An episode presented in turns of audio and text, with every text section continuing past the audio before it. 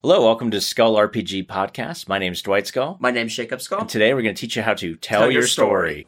Hey Dwight, so D&D has been around for 50 plus years almost and it has that many books made with maps and things like that. So my question would be how would you incorporate some of the older things in the back library and give a new life? Right, which you can see. I mean, obviously, uh, you know, Wizards of the Coast or Hasbro or whoever it technically is now, they've been doing that too, where they, um, you know, they kind of update uh, D&D 1 to a D&D 2 to a D&D 3 5 to a D&D 5 Mhm. now.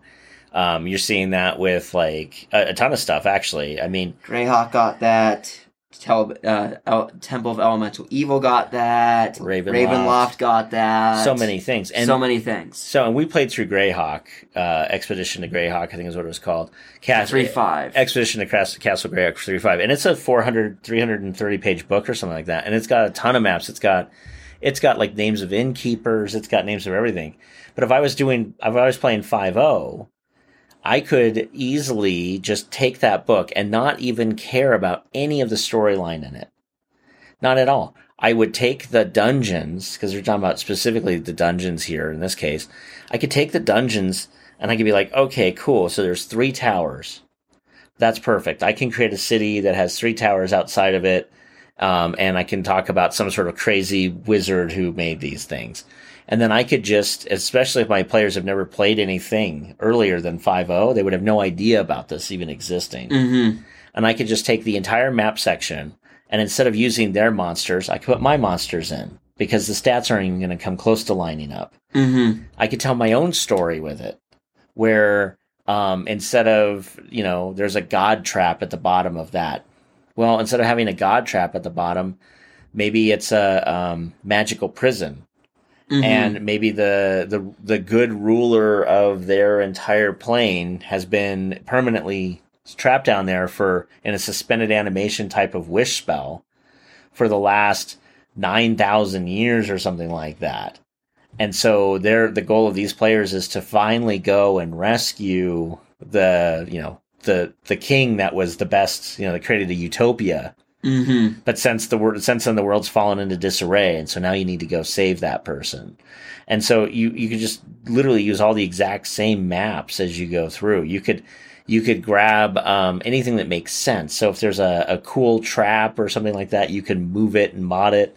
If there's not a cool trap and you want one, you can just add it. If the monsters there make sense, leave them. But I know that between three, five, and five, for instance, and especially between two and five, there's major uh, discrepancy. huge where monsters have gone up or down five to ten different challenge ratings. So what makes sense in a three five game could literally kill your players in a 5-0 game. So Yeah. I I wouldn't necessarily look for that, but I would look to see, okay, so this uh, that modular was from like I think levels three to eight or I can't remember exactly what it was. I thought it went up to like 14 or something like that. Oh, that totally could be. Um, I think. Oh, I think it was seven to fourteen is what it was. Mhm. So I would just look at the challenge ratings and understand that a challenge rating is going to be within a handful of levels above or below.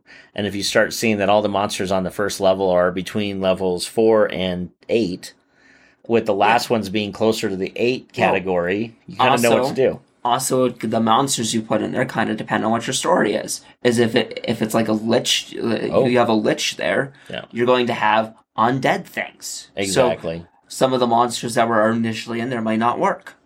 Yeah, hundred percent. And then um, you could also make sure that maybe the upper levels of the dungeon are filled with more natural denizens like goblinoids, orcs, even just bears, wolves, plant-like creatures Mm-hmm. who have moved in because the real dangerous things they don't come up to the surface. They like to go down instead of come up, right? So Yeah. they go grocery shopping in the Underdark, not in town. Mm-hmm. You know, so they stay, they're going downward, they're not coming up. And so um, you could have that kind of ability where, again, I, I think it's, uh, there's a lot of really cool maps and concepts out there that are easily incorporatable, but you Yeah. might need to shift a ton of stuff in there. And I would suggest not grabbing every monster and trying to translate it because that's just a ton of work for no real advantage. Yeah, But if you don't like to draw your own maps, which can be hard, Mhm. there are some amazing maps there, and you might want to keep some of the flavor text. Yeah. Like Undermountain's a good one if you just want a big giant dungeon. Oh yeah, Undermountain's huge. Um, and then there's other ones too, where if you want some fantastical locations, there's there's games like Ravenloft that. Castle is like 14 pages of just the Straight maps. castle. Right, if you need a castle like a crazy castle, Ravenloft's your go-to. could be. If you need a crazy dungeon Undermountain if you for natural, if you want a crazy dungeon made by human-ish hands, like humanoid hands, then I would go I go Castle uh, Gray Greyhawk. Greyhawk. Thank you. Um, you Greyhawk. have uh, Tomb of Horrors if you want some a smaller scale dungeon that's a little bit nasty as well. Well, if you take out all the traps, then life's a lot easier. Yeah, and all of the monsters that kill kill fighters as soon as you open up that door. You're never gonna forgive me for that. You're not speaking from personal experience at all. Well, anyway, that said, there are a lot of really good maps out there in literally almost 50 years of history with D&D just waiting for anybody to take them. And then And also, there's also several fa- several hundred fan made maps that you can find almost anywhere. yeah, cuz you even like let's say that you're um I've seen a couple of Patreons where people are literally every week coming out with one or I don't know, 10 different pre-made adventures.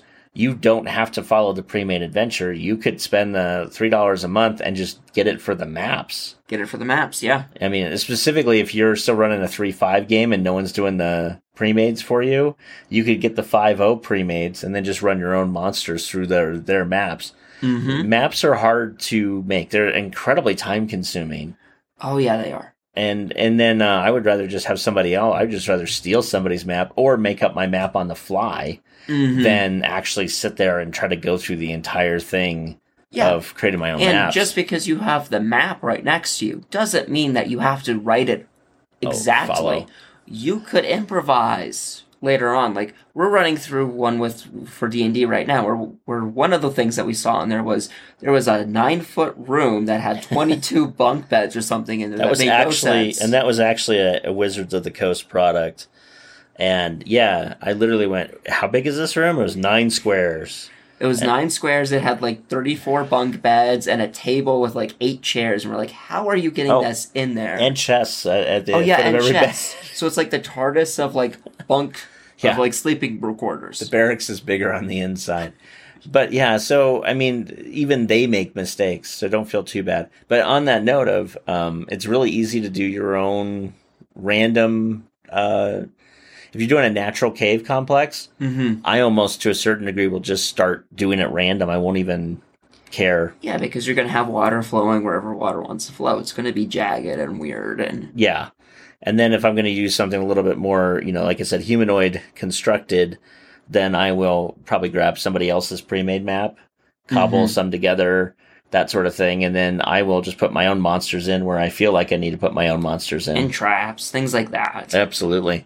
So that's how I would do it. Hey, thanks for listening. And for more resources, please go to skullrpg.com.